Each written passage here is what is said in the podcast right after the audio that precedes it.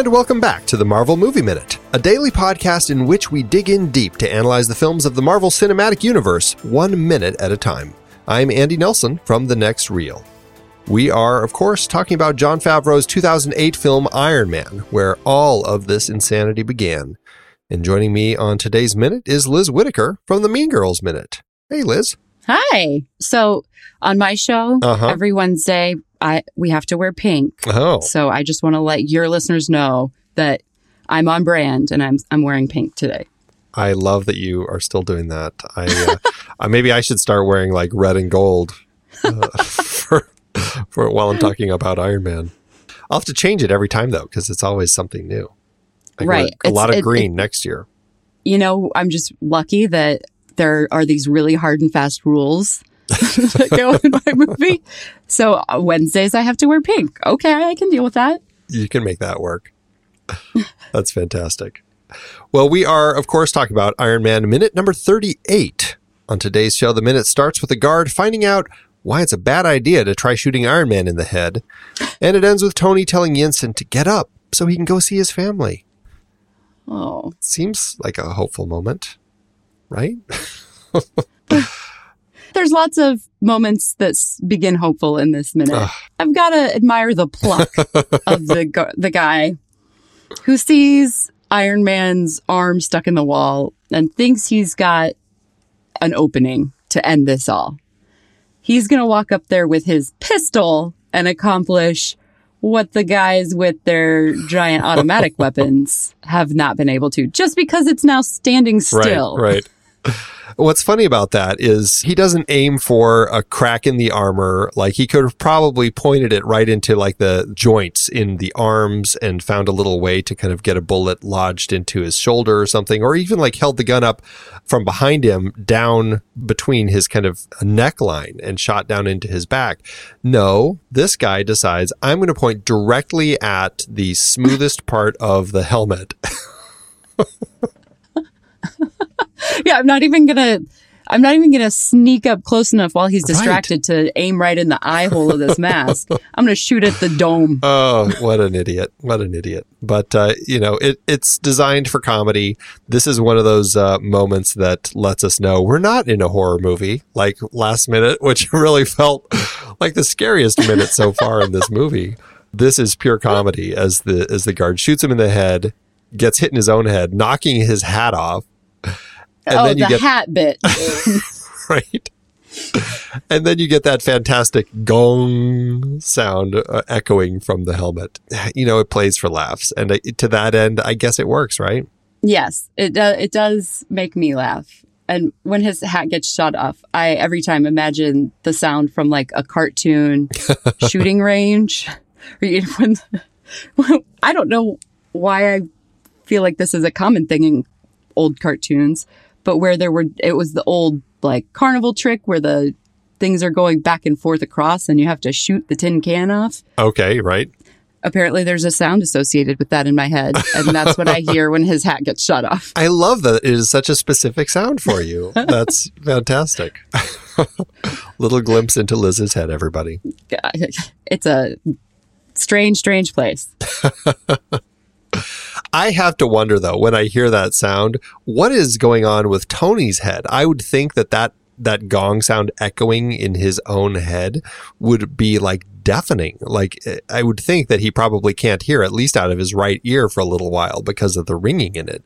But nothing seems to affect him as, lo- as long as he's in his suit. And I think that's an interesting delineation that they make in this comic book world of of Iron Man where, you know, he's in the Iron Man suit, the man inside is not going to get hurt at all because he's in the suit. Yes. When he raises his mask later, we do see, because, you know, I would be also a little worried that he's concussed because he's banging his head around in there. Right. But we do see that there's a sort of a leather cap that is hopefully doing something to stabilize his skull inside that big metal bucket. Well, that's something that I always wonder about, like uh, you know, because I mean, he's he deals with explosions. You know, the you know, a couple minutes ago when the door was blown off, there's there's flames, and now he's getting shot left and right from from people running down hallways, and and I mean, he's just getting hit all over the place. I would think that he's dealing with some issues from the quantity of bullets or just the heat of explosions. But again, it's designed to not affect him. And I think that's, uh, I don't know, it's, it's very comic booky to me, but it's a comic book movie. So it's, it's fine. It works in the world that they're building here. Exactly. They they do in one shot it you can kind of see that there's some extra little welds over around where the ears would be. And I know it's because it's a joint connection, but you could also think that you know maybe it's because there's some extra protection there for his ears. He's got his ear protection. It's OSHA approved. Right. well, this is a man who, I mean, you know, I mean, he's he's been, you know, we we learned earlier in the film that he's this genius. He's been designing stuff since he was a young child, and he's made robots, and he's just he's a very very smart kid. He's been making stuff from scrap in this cave, but he's been here for months. And uh, well, theoretically, it's never said in the movie. It's it's said in the script that he, I think it was three months at least that he was here definitely a long time, long enough where he could probably smartly still design some stuff for safety. It's not just effective as a as an attack tool. There's still going to be some safety because he knows he's going to be the one wearing it.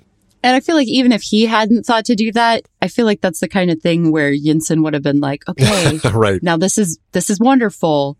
What happens to your head when you smack it on the side of it?" right. and yeah, Tony goes, "Oh, okay, okay, okay, I got it. Yeah, you're right. You're right. I'll fix that." You're right. You're right. You're right. I know you're right.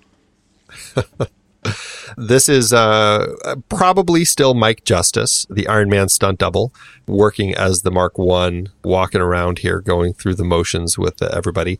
I was not able to pinpoint. It's very tricky with all these guards running around in the dark in this cave, trying to figure out who's who. I had a really hard time figuring out who any of these other actors were. But we do end up finally getting that shot that we talked about a couple minutes ago, that cutaway of Raza as he drops the grenade into his rocket propelled grenade launcher and walks out of his I guess it's his office. I'm not exactly sure where he's coming from. his side cave. Right. And you know, I think it actually is the um the way that he kind of comes through the the little I don't know, plastic or you know, he's got kind of got a little it's not beads you know, I would love to have imagined that it was a bead uh, uh, curtain a bead there, curtain. but uh, it looks just like strings of plastic or something. But I think that's the video room that he's been watching every time we see him looking at the videos. And man, uh, this is uh, Faran Tahir here again playing Raza, and this guy comes out. He's so calm, cool, and collected. He is just like he's born ready for this is what he looks like. I just I can't see him as anything other than the Romulan first mate from Star Trek 2009. Even though I realize this movie came out first, he will always be that Romulan to me. Was he a Romulan? I thought he was the other starship captain. Oh no, you're right. You're right. You're right. He was. He was the other starship captain. But still, Star Trek. Yeah, it's that movie. Yeah, he's that. He's from that movie to me it's it's hard to go wrong with him in the performance there. He was so memorable as that captain in that movie. He yes, he's the first to die at the hands of the Romulans. Right, exactly. That's there's the connection there's the brain. connection, right. but he is so just uh, vicious here and just the way that he kind of stares down and waits for Iron Man to come around the corner with his launcher there uh, you know, he's pretty smooth. He knows. Well, that's uh, why he's in charge. He's the one that knows you don't go running at the big metal monster. right, exactly right. I go over to this website periodically to get information about weaponry because I know nothing about guns or anything. I'm not of that world. And so I always go over to the Internet Movie Firearms database, uh, which always has inf- interesting information about weapons. You probably don't have to deal with that much over on the Mean Girls Minute, but. but this movie's full of them we have Raza. He fires this grenade, and this is what they say. Raza is seen with an H&K G36K fitted with a Heckler & Koch AG36 grenade launcher, which he fires at Stark in the prototype Iron Man armor, but misses and is knocked out by Stark's missile instead. Erroneously, the grenade fired is shown traveling like a rocket with a flame trail and a perfectly horizontal trajectory. Grenades are not rocket propelled and travel in an arc. So there you go. Huh. I would isn't, never have known that. Wait, but isn't doesn't RPG stand for rocket propelled grenade? it does, and I think I called it that earlier, but it's actually not a rocket propelled grenade. This is just a grenade launcher. This is a okay, on this gun. So this is and so okay. it would have been shooting a grenade at him, but it would have like been an arc. As it moved out, it would have been falling down toward the ground a little bit. All right. So there was just a bit of a, a semantic issue with that description. I was like, Yeah. And that's because it made it sound like none of them are rocket propelled. And Oh, like, right, "But right. Wait, I know an RPG is a thing. or is that just video games? right. But, but, yeah, I mean, we see him in the minute, you know, he's putting, it's not like the thing that they usually do. It's like the little grenade shell that he drops into the Yeah. thing. I don't know. I'm talking like I know what all of this is. And it it just, it looks cool. They've got to have, if they didn't have that flame trail, we wouldn't be able to follow it with our eyes. Yeah. Right. There's no way. So yeah, that's, it's gotta, it's gotta serve this in service to the story. Exactly. Exactly. We've got to use our weapon a little incorrectly. What's nice about this moment, though, is this is where we see that Yinsen is not dead. It's a reveal that is really nice because the way that it was left for us is we saw Yinsen come around the corner a couple minutes ago, see all of those guards in front of them, and we hear them kind of cocking their guns, and we assume that Yinsen's about to die. And then we cut back to Tony as the suit powers up and he starts his charge. This is finally that moment we go, oh, Yinsen's not dead which is really nice because it allows for a moment here, which is is pretty touching. Granted, Tony first has to take care of Raza, an a interesting explosion that takes the ceiling down onto him. Yeah, because otherwise you're not super sure how you actually have to really look at what's happening to catch that that he gets buried under ceiling. It yeah, it does play. It's kind of tricky to kind of watch and see, and I don't know if I even noticed that the first time. It looked just like Tony shoots that that rocket at him. It explodes the wall right next to him. We have a huge fireball, and then he kind of disappears. And I, I, I think that I just assumed that he fell to the floor after that. I don't think I realized that a giant chunk of ceiling falls and lands on top of him. Yeah, it took me several several times. The first couple times I was like, did he just disappear? Is he outside? Is he still alive? Did he duck? I don't And it's interesting because in the script, it's written as a little bit more of a duel between these two guys, which is is kind of interesting. We have, and also it's just interesting the way that Raza acts. It says Raza heading down a tunnel with an RPG. A wounded guard grabs onto him, jabbering. Raza shoves him aside. Tony turns into the main chamber and sees Yinsen on the ground. Yinsen yells at him, Stop, stop. Tony stops and an RPG whizzes past his nose, exploding in the wall next to him. He turns and sees Raza in the intersecting tunnel, calmly loading another RPG. Tony primes his flamethrowers, but they malfunction. Both men square off. Raza aims, but now Tony's flamethrowers kick in, and Raza flattens as twin plumes of fire envelop him. He screams, grabbing a dead soldier as a shield. Uh-huh. Tony turns, clearing insurgents out of the tunnel with his flamethrowers, and he returns to Yinsen. So, yeah, it's a little less rockety and a little more burny. That's pretty graphic. Yeah, and and I know. Well, yeah, it's it's it is an interesting way to kind of end him, and yeah, I I feel like just just flat out setting the guy on fire might have been just a little too much, and and the rocket, you know, exploding the wall next to him is obviously yeah. awful, but I feel like maybe a little more in the PG thirteen world for the for the kiddies watching with their parents. Right. I think I think having him burn to death and be screaming in the background is maybe a little too much. That might have been too much for Pulling me. pulling I- I dead mean, I bodies on top of him. Yeah. I know we're going to see people catch on fire, but this is like close quarters. We could still be able to hear him. and he's a guy that we know and it's it's always different when it's a guy just some random guard who gets you know set on fire is like ah and then runs out of screen this is a guy who we know and it's it's almost worse even though he's the bad guy to kind of see him kind of lighting up like that Yeah, it would make me I think it would make me feel less on Tony's side. yeah right yeah something about the rocket feels a little just a little more uh, clean i guess i could say yeah something maybe? yeah it, it, it totally isn't but like Right. I'm also amazed at how uh, they're just launching rockets and missiles at each other, and this cave's a champ. right It's just pieces of it fall down, but it is still structurally sound. Well, as we know from having a, a floor as smooth as this one has, they've been using this cave probably for hundreds of years to, to get the floor that smooth. They didn't have to shore it up at all. So, so Raza gets killed, and then we have the poor Yinsen lying here in what looks like a giant pile of 50 uh, kilogram bags of wheat marked by the U.S., which makes me think that it's like food drops for Foreign aid. yeah, foreign aid that these guys have been pilfering. It's quite a pile. I mean, here he is lying on it, and it actually it looks like he's grabbed a bag and is kind of holding it on his chest, kind of covering his wounds to kind of try to stop the bleeding as much as possible. Yeah. Ooh. I hope it's rice, not wheat, though, because otherwise the things around his shoulder wound are way more disgusting. if it's not rice, if that's wheat and not rice, that means he's already been discovered by maggots. Oh, I don't want to think about that. that's awesome. Because we do get one shot where there are little white things around his shoulder wound. Oh, And I, I gotta, I got, I need that to be rice. I just don't want it to be maggots infesting his I mean, it doesn't already. see he. Yeah, he hasn't been there long enough for it to really be maggots, unless the bags were already also filled with maggots. Right. So there's a lot of implications here. There One, I don't want to yeah. think about it being magnet ma- maggots, not magnets. Two, if it is maggots, I don't want to think about anyone sending food aid that's riddled with pests Right. to countries that really need it. Yeah, right. Here's some food for So you. Sorry, it's got maggots already. We're gonna hope that it's mixed bags. Some of it's wheat, some of it's rice, Right. and he just happened to pick up a rice one, and it you know had a hole in it. exactly, exactly.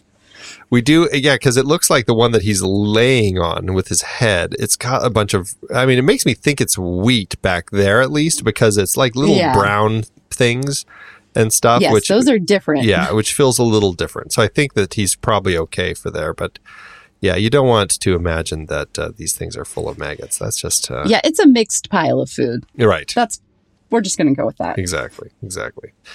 The only other note that I had was for the shot of Tony when he ignites the rocket on his arm to to shoot at Raza. I can't help but think that well, one, I think that that shot, that particular shot of of the Mark One suit uh, igniting the rocket, is completely CG. It just the way that the lighting on it and everything around it looks, it looks like a CG shot, which really it, it doesn't bother me. It's it's fine uh, to see it play out that way. But mainly, what I what I really love is I don't real fully understand how he's igniting the rocket. It it makes me feel like it's on like a little uh, pull cord or something, and he has to reach up and like yank the end of it to make the rocket launch or something. Because the way he cause he runs his hand across his other arm to shoot it, it's such a funny action, but it looks cool, and I guess that's all that matters. he, he somehow makes it work. It almost feels like he's doing to me like a pump action shotgun motion. I don't, or Yeah. something weird like that. it's some strange little move. Like he opens the flap on his arm, and then yeah, it's it's like he does. Some, it is like a pump action thing, or like he's striking the a match on it or something. oh like The yeah. way that he's, Okay. Yes. It looks like maybe he's got like a a flint, a piece of flint up there on his. he's got to use forearm. the old flint and yeah. uh, the, the flint trick. Although you know what, I mean, he's got the pilot light, Mm-hmm. And it's it's the perfect spot for the pilot light to be Oh, hitting. It- that's it's what he's doing. like he's, he's dragging the pilot light across the end of it. that is totally what he's doing. It still makes me feel like he's lighting a firework out of his arm. Oh yeah, and the way he does it is really it feels like really a, it's a slashing motion that he probably didn't need, but that makes it uh, more aggressive and look more like a he's striking something. Yeah, right. All of it works in context of this suit because everything is supposed to be rougher and more slipshod, and it all ends up working. I think that the way it all plays out is actually really fun. And gosh, I just love it. And then we get the final moment as Tony opens his mask and we see Robert Downey Jr. And this is the moment between him and Yinsen. But I think we can probably talk about that tomorrow. What do you think? I think we can. All right. Well, Liz, why don't you tell everybody uh, where people can find you out on the interwebs? Sure, you can find me at meangirlsminute.com. You can subscribe to my show that way, or you can follow the show on Twitter or Instagram at Mean Girls Minute and learn about who's going to be on the show each week and maybe see some bad Photoshop from the movie. That's always fun. Always a good time. yeah, that's the most commonly shared thing is bad Photoshops I've, I've done because of something I said in a minute. You're creating your own memes. Uh, yeah. I actually, I put the Gritty, the Philadelphia Flyers' new mascot. I photoshopped a bunch of Gritty heads on the girls over the Winter Talent Show scene. And I picked up a lot of interest from Gritty fans. oh, really? Yes. there was a whole new avenue for finding fans. Oh, that's so funny. Whatever will work. I Whatever guess. work, yeah, right? who knew? Yeah. right, right. Fantastic. Well, thanks for joining me again today. Appreciate it. And uh, we will chat some more tomorrow. But for now, everybody, that is it for today's show. So thanks for tuning in. Make sure you subscribe to the show for free over at marvelmovieminute.com. Join us over in our Discord chat room and follow us on Facebook, Twitter, and Instagram at The Next Reel. And if you like what we do and you want to support us and get some cool stuff, become a patron over at patreon.com slash The Next Reel. Until next time, true believers.